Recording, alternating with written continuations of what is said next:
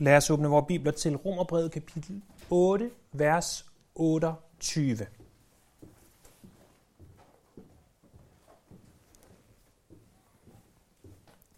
Her skriver Paulus. Vi ved, at alt virker sammen til gode for dem, der elsker Gud, og som efter hans beslutning er kaldet. Vi ved, at alt sammen er til gode.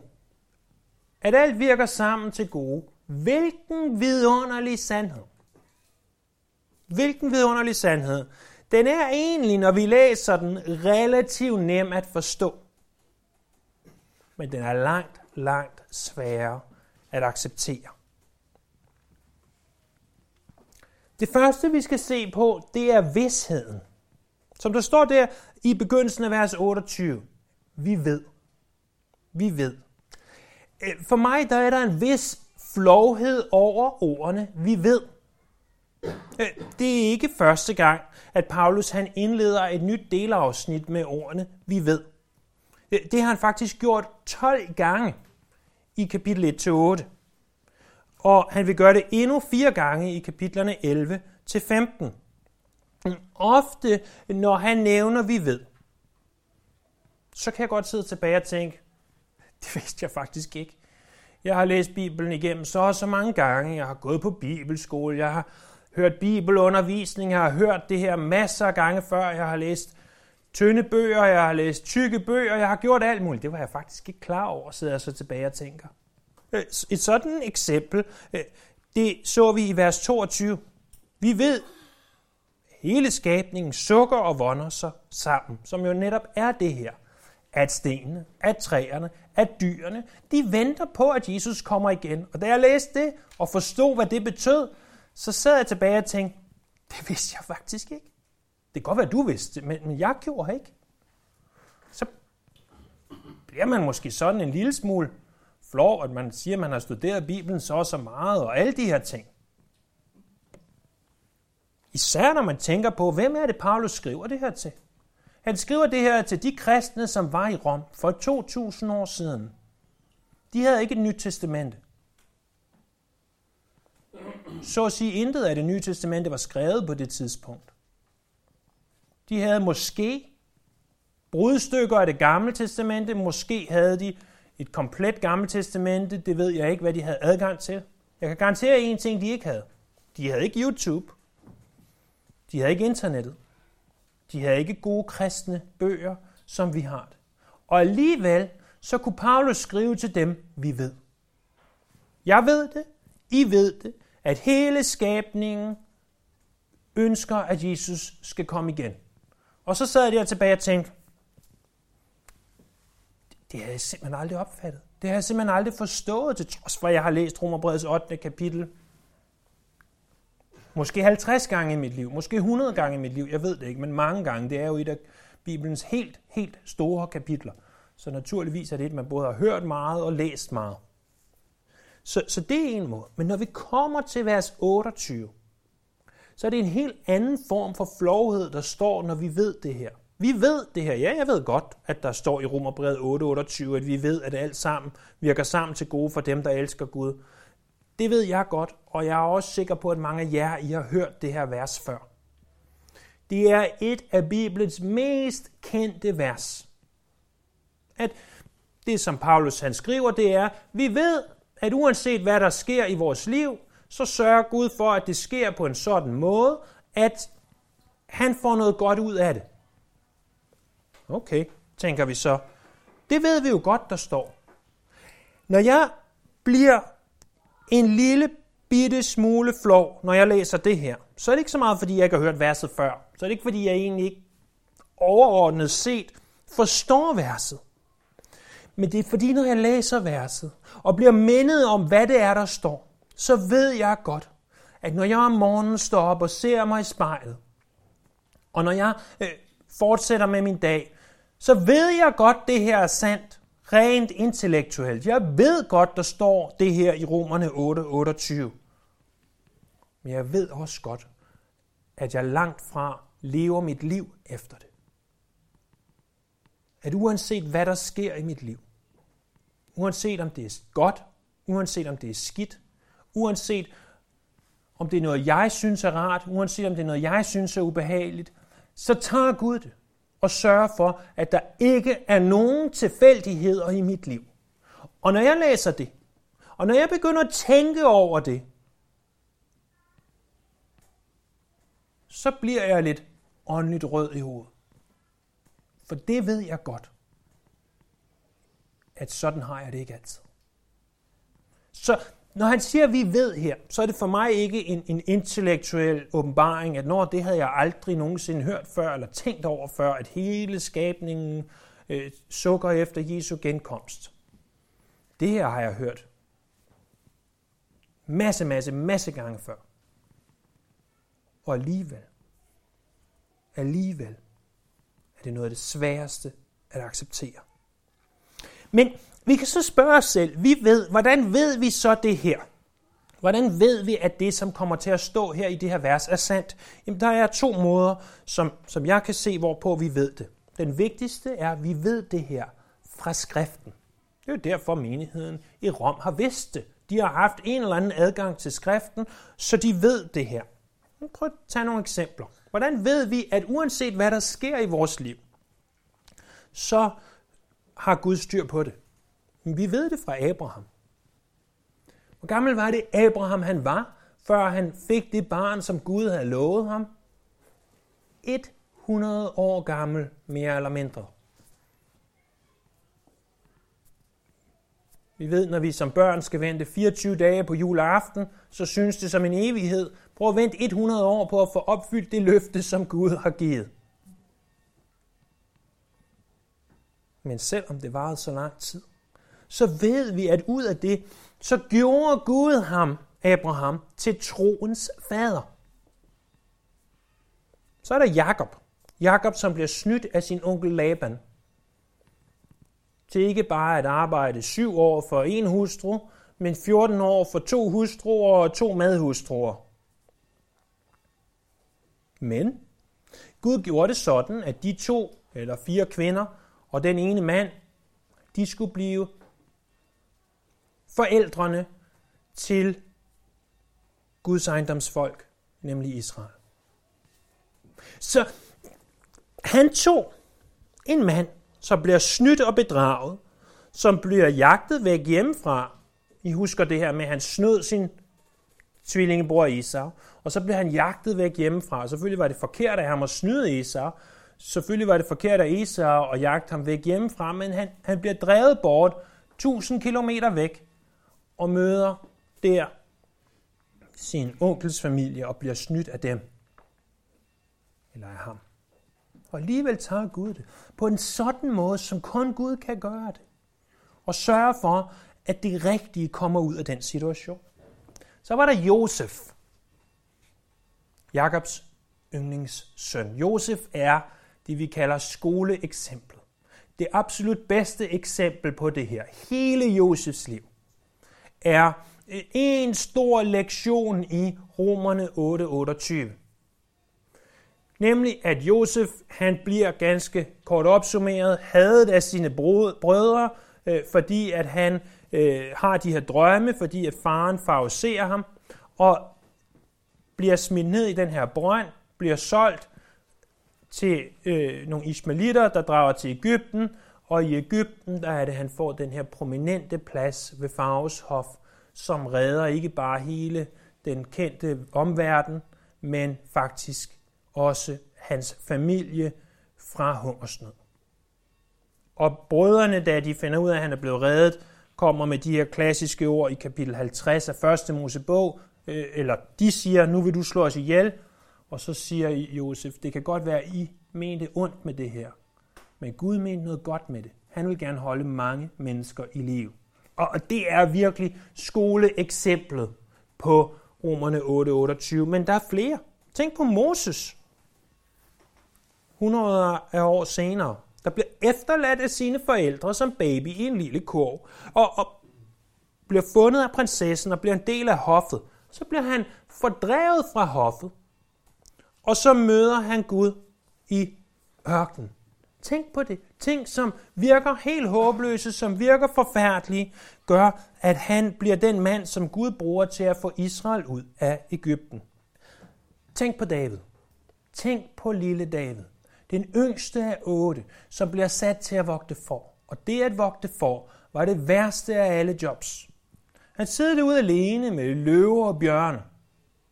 Og han kunne godt tænke, Gud er en forfærdelig Gud. Gud han øh, hader mig. Men imens David sidder derude, så ser han, hvor stor Gud er. Han kigger op mod himlen, og så siger han, at når jeg ser himlen, så ser jeg Guds skaberværk. Og han sidder derude og, og bliver opmuntret i sin tro. Opmuntret på en sådan måde, at han ikke bare bliver Israels største konge, men at han bliver salmeskriveren over alle salmeskrivere.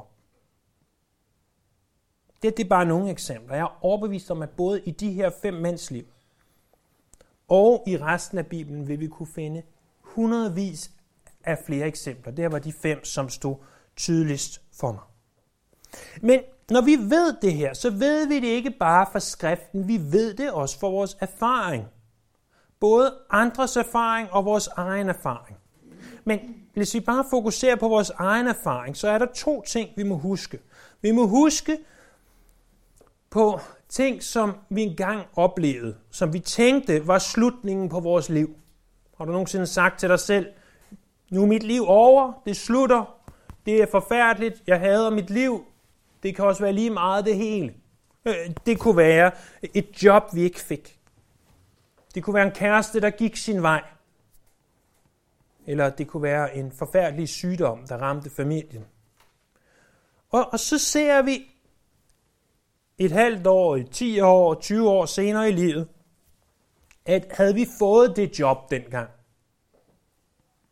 så havde vores liv været helt anderledes. Havde vi blevet gift med den kæreste dengang, ja, så havde vi for det første ikke haft den ægtefælle, vi har i dag, og for det andet, så havde vores liv måske været helt anderledes. Eller havde den person ikke blevet syg på det tidspunkt, som hører noget forfærdeligt noget i sig selv, så havde vores liv været helt anderledes.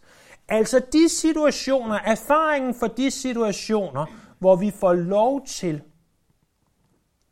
at se, at det her, det, øh, det havde ikke været det bedste for os. Men så sker der også ting i vores liv, hvor at alt virker sammen til gode for dem, der elsker Gud. Vi finder bare ikke ud af, hvordan det virker sammen til gode for os på den her side af evigheden. At det er først i det, vi kommer til himlen, at vi ser tingene i det større perspektiv. At jeg ved ikke, hvordan det her kan være godt. Der kan umuligt komme noget godt ud af det her nu. Men i det, vi ser øh, i, fra himlen tilbage på den tid, vi havde her, så indser vi, at det også virkede sammen til gode. Mit spørgsmål til dig i dag, det er, ved du det? Ved du det? Ved du, at når der sker noget forfærdeligt i dit liv, og der så kommer en velmenende, men misforstået bror eller søster og siger til dig, ah, du skal ikke tage dig af det, du skal ikke tage dig af, at du lige har fået amputeret dine arme og ben. Alt virker sammen til gode for dem, som elsker Gud. Så er det jo, man stopper op og siger tak for ingenting. Jeg har ikke brug for at få det her vide nu. Øh, jeg, jeg har brug for, at du hjælper mig med at komme op i en kørestol, og du hjælper mig med at give mig noget mad, for jeg kan ikke selv spise, jeg kan ikke selv gå og så videre. Det er det, jeg har brug for nu. Jeg har brug for, at du græder med mig.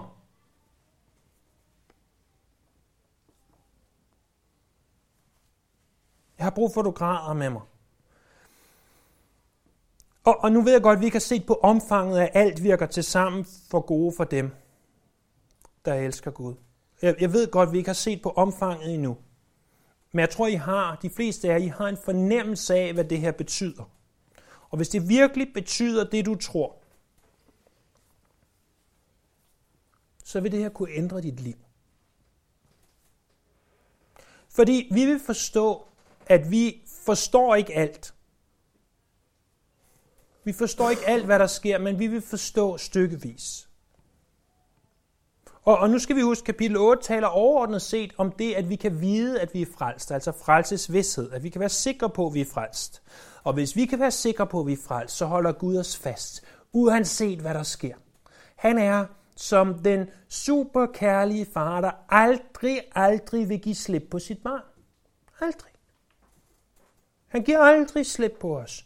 Uanset hvad der sker, uanset hvor meget stormen raser udenfor, uanset hvor forfærdeligt du har det, uanset hvor meget du måtte tænke, det er mig kontra mundum, altså mig imod verden, så giver han aldrig, aldrig, aldrig slip.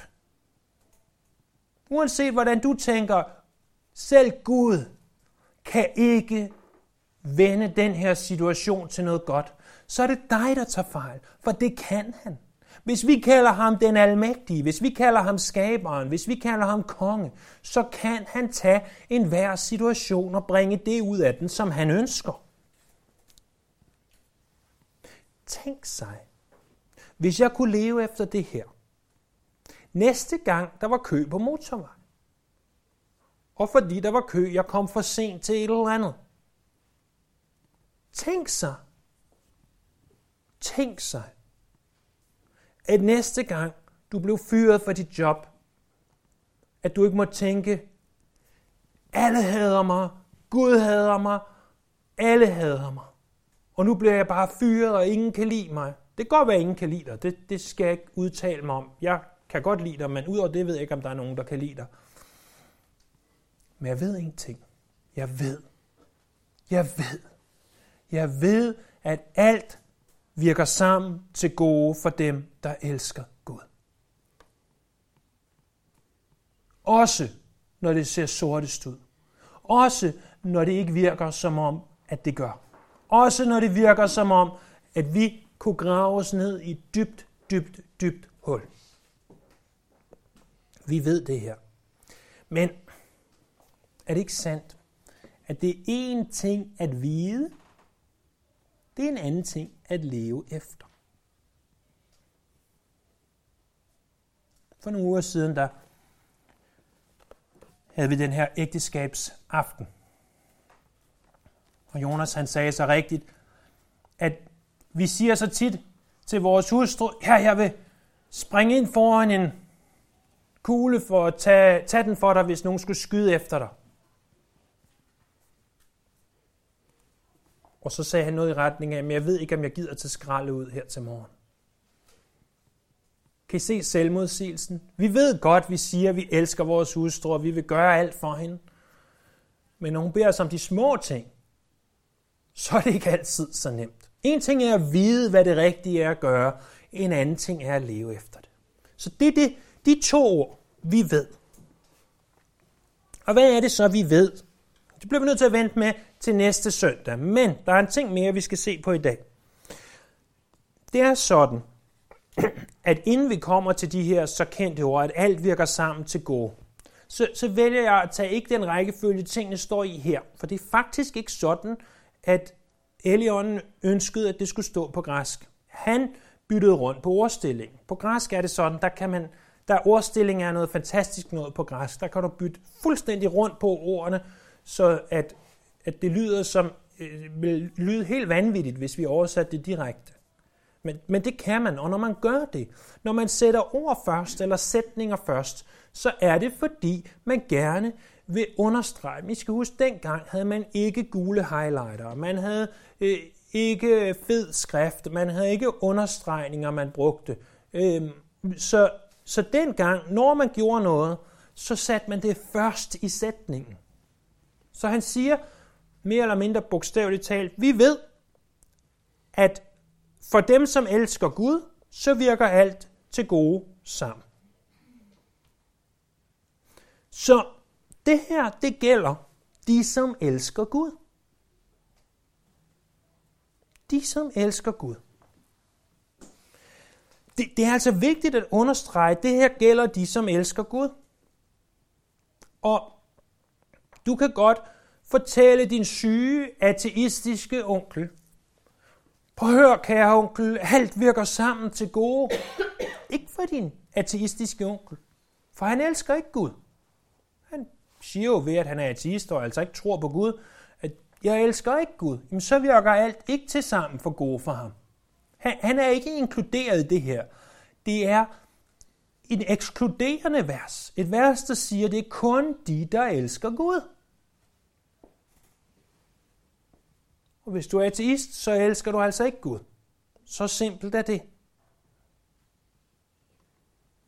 Fordi der ikke elsker Gud, der er den her garanti der ikke. Der er en eneste garanti. Det er evig fortabelse. Adskilt fra Guds kærlighed. Når det så er sagt, hvad betyder det så at være blandt dem, der elsker Gud? De frelste, de elsker Gud. De frelste elsker Gud af hele deres hjerte. Prøv gang at se i Markus evangeliet kapitel 12.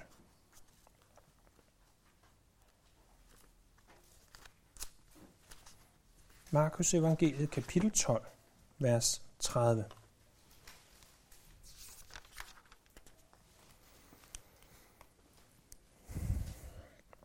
Her er der en af de skriftkloge, som endnu ikke har forstået, at man skal stille Jesus spørgsmål, hvis man ikke ønsker et svar, som vil få en til at tænke ganske grundigt over livet. Men han gør det alligevel. Han, der står her vers 28, øh, Markus evangeliet kapitel 12. En af de skriftkloge, som havde hørt dem diskutere og lagt mærke til, at Jesus svarede dem rigtigt, kom hen og spurgte ham, hvilket er det første af alle bud? Jesus svarede, det første bud er, Hør Israel, Herren var Gud, Herren er en. Du skal elske Herren din Gud af hele dit hjerte, hele din sjæl, hele dit sind og hele din styrke. Dernæst kommer, du skal elske din næste som dig selv. Intet andet bud er større end disse.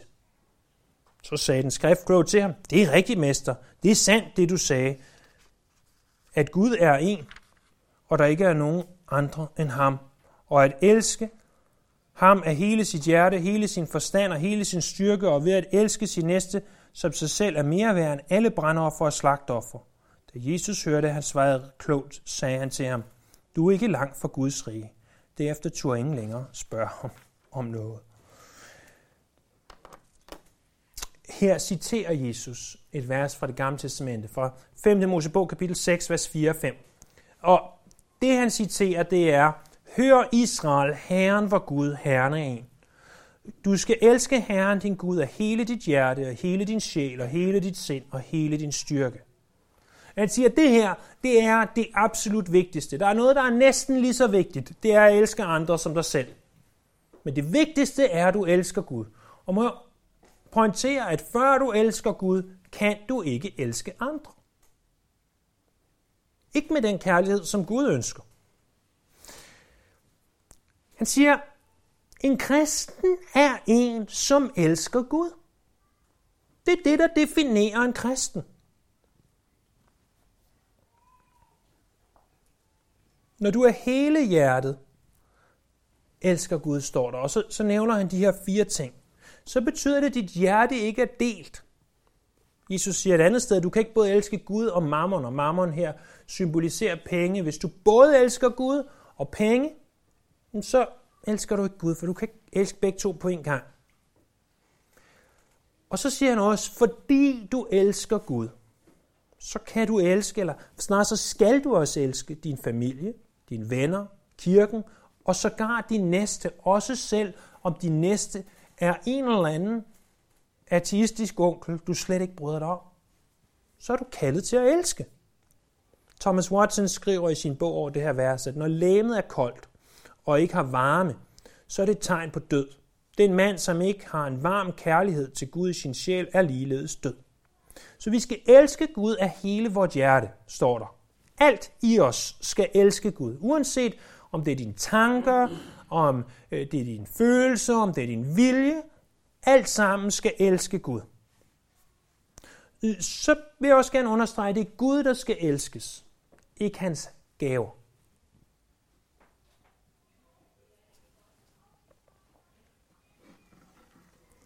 Jeg tror ikke, det er nogen hemmelighed, at jeg absolut ikke tror på julemanden, og at fra mine børns første dage øh, gjorde jeg det ganske klart for dem, at julemanden, han eksisterer absolut ikke. Men forestil jer nu, han gjorde. Forestil jer nu, han gjorde. Tror I så, at børn ville elske julemanden for at kravle ned af deres skorstene om natten og komme ind i deres hus, noget som er jo er vores allesammens værste frygt, at der pludselig render fremmed rundt i vores hus midt om natten. Det kan godt være, at han lader en gave ligge, og så måske går igen. Men, men sådan en stor, rød, skræmmende mand er jo i virkeligheden i sig selv temmelig skræmmende, hvis vi tænker over det, hvis vi mødte ham midt i vores hus midt om natten. Jeg tror ikke, børn elsker julemanden for at være julemand. Jeg tror, børn elsker julemanden på grund af det, han giver, hvis han havde eksisteret. Er det ikke rigtigt, at vi elsker de gaver, vi kan få, men personen bag er vi måske ligeglade med?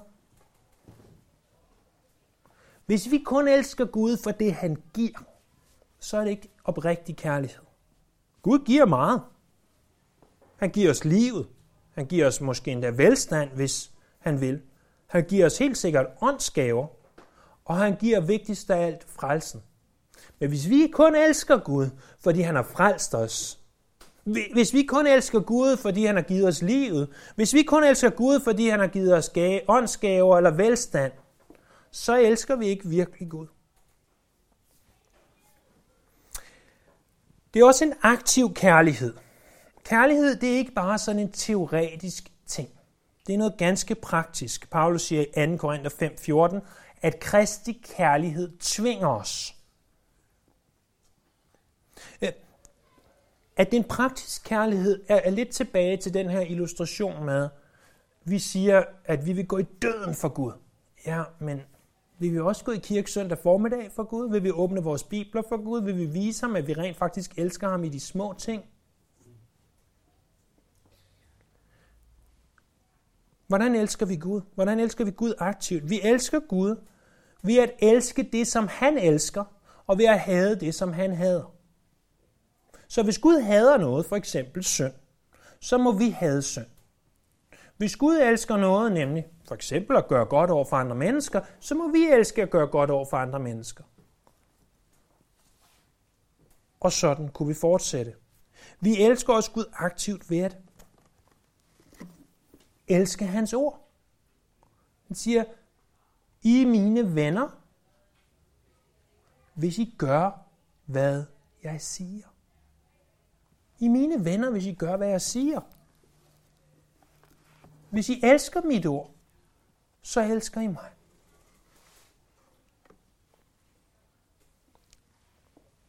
En af de lovsange, jeg holder allermest af, er som en hjort skriger efter vandløbet, som er fra salme 42, hvor, hvor vi har det her billede af en hjort, som står ved et udtørret vandløb, hvor der ikke er mere vand. Og, og salmisten han så skriver, som den hjort står der og skriger efter vandet. Så siger han, sådan længes min sjæl efter dig, min Gud. Jeg er sikker på, at du har prøvet at være tørstig. Forestil dig at være tørstig og ikke have vand tilgængeligt. At vandløbet er udtørret og der er ikke noget andet vandløb. Og du står der og skriger efter vand. Sådan vil den kristne, der elsker Gud, skrige efter ham og skrige efter fællesskab med ham. Så når vi elsker Gud, så er det hele vores hjerte. Når vi elsker Gud, så er det ham, vi elsker, det er ikke det, han giver. Når vi elsker Gud, så er det en aktiv kærlighed, hvor vi handler på det. Men for det fjerde, når vi elsker Gud, så er det også utilstrækkeligt. Fordi selvom vi er kaldet til at elske ham med hele vores hjerte, så ved vi godt, at kærlighed kendetegner den kristne, men alligevel må vi erkende, at vores kærlighed er utilstrækkelig. Vores kærlighed til Gud er utilstrækkelig. Den er ikke så varm, som den kunne være. Spørgsmålet er ikke, om du elsker Gud med en fuldkommen kærlighed. Og du aldrig fejler, for det ved jeg, du gør. Spørgsmålet er, om du elsker ham. Den femte og sidste ting, det er, Det er altid Gud, der tager initiativet. Til sidst i Romerne 8:28, der står, at det er dem, som efter hans beslutning er kaldet. I 1. Johannes kapitel 4, vers 19, der står, vi elsker ham, fordi han elskede os først. Hvordan ved vi, at han elskede os først? Således elskede Gud verden, at han gav sin enborne søn for, at enhver, som tror på ham, ikke skal fortabes, men have et evigt liv.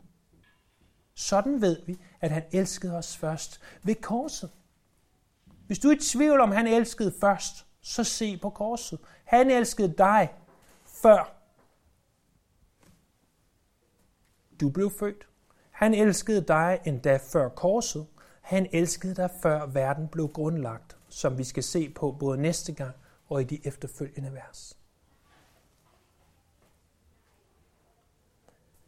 Vi elsker ham, fordi han elskede os først.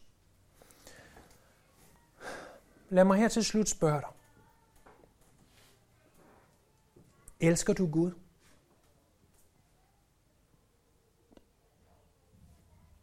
Elsker du ham, som du burde? Og, og jeg skrev i mine noter, og nu ved jeg godt, at de fleste de sidder og kigger ned i gulvet. For det ved jeg, at det gør vi ikke. Ingen af os elsker ham, som vi burde. Hvis han er den almægtige Gud, kongernes konge, herrenes herre, så er der da ikke nogen af os, der elsker ham, som vi burde. Vi elsker ham med en utilstrækkelig kærlighed. Det ved vi godt. Vi elsker ham med en utilstrækkelig kærlighed, der ikke er, som den burde være. Og der er ting, der fylder mere, end de burde. Og der er jo ikke nogen eller noget, der er vigtigere end ham. Der er ikke noget hus, der er ikke noget bil, ikke nogen ting. Ikke nogen forældre, ikke nogen ægtefælle, ikke engang vores højt elskede børn er vigtigere end ham. Han må og skal være først. Og jeg er sikker på, at du godt ved, om du elsker Gud eller ej. Så lad mig stille spørgsmålet på en anden måde. Ikke om du elsker Gud, som du burde eller skulle, fordi det ved vi godt, vi ikke gør. Men ved du, at du prøver på at elske Gud? Og du ønsker at elske Gud, og at, at indimellem så råber dit hjerte ud for fællesskab med Gud. For så er du blandt dem, om hvem det siges, at alt virker sammen til gode for dem, der elsker Gud, og som efter hans beslutning er kaldet. Her er nogle opfordringer. For det første, husk at vi ved det her.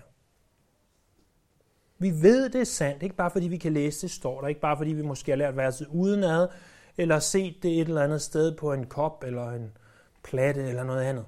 Vi, vi ved det her, fordi vi har set det igennem hele skriften. Vi har set det i vores eget liv. En anden opfordring. Elsk Gud mere. Vi kan alle sammen elske ham mere. Mere rent, mere oprigtigt. Den tredje. Husk, at det er ham, der holder fast i dig. Og ikke dig, der holder fast i ham. For de her, som er forældre, så ved vi jo, at især da vores børn var helt små, og vi gik med dem i hånden. Og det var aldrig dem, der holdt fast i os. Vi ved godt, det er ikke os, der falder på benene som regel, og hvis vi gør, så kan de ikke holde os alligevel. Men vi holder fast i dem på en sådan måde, så de ikke falder.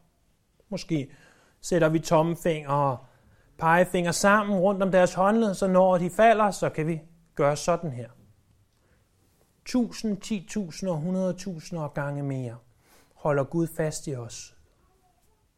Og det kan godt være, at vi snubler, men han samler os op igen. Han giver ikke slip.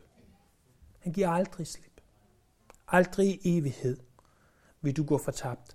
Prøv at tænk på, han kalder det evigt liv. Han siger, dem som er født på ny, dem som tror på mig, dem som har omvendt sig, dem vil jeg give evigt liv.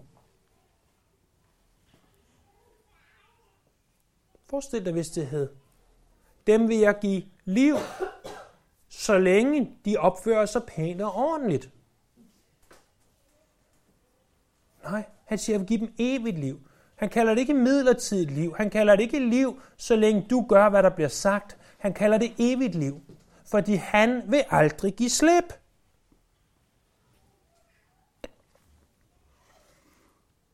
Hvis du er blandt dem, der elsker Gud, så uanset hvad der sker i dit liv, så vil alt virke sammen til det gode. Hvad det betyder, og hvad det ikke betyder, det vil vi se nærmere på, om Herren vil, næste gang vi samles om romerbrød. Lad os bede. Himmelske Far, skaber Gud. Personligt synes jeg ikke, at, at ordene i de her vers er de sværeste at forstå. Det er konceptet, som er uendeligt, uendeligt svært at få sit hoved rundt om. Må du ved din hånd fortsætte den her prædiken, så den ikke stopper nu,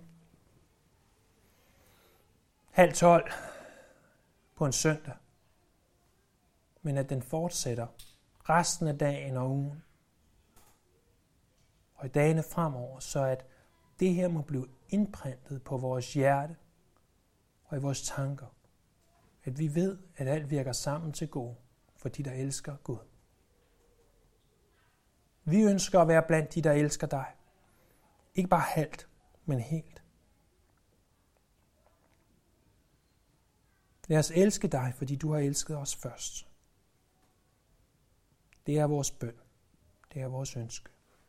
Det er til din ære og til din pris.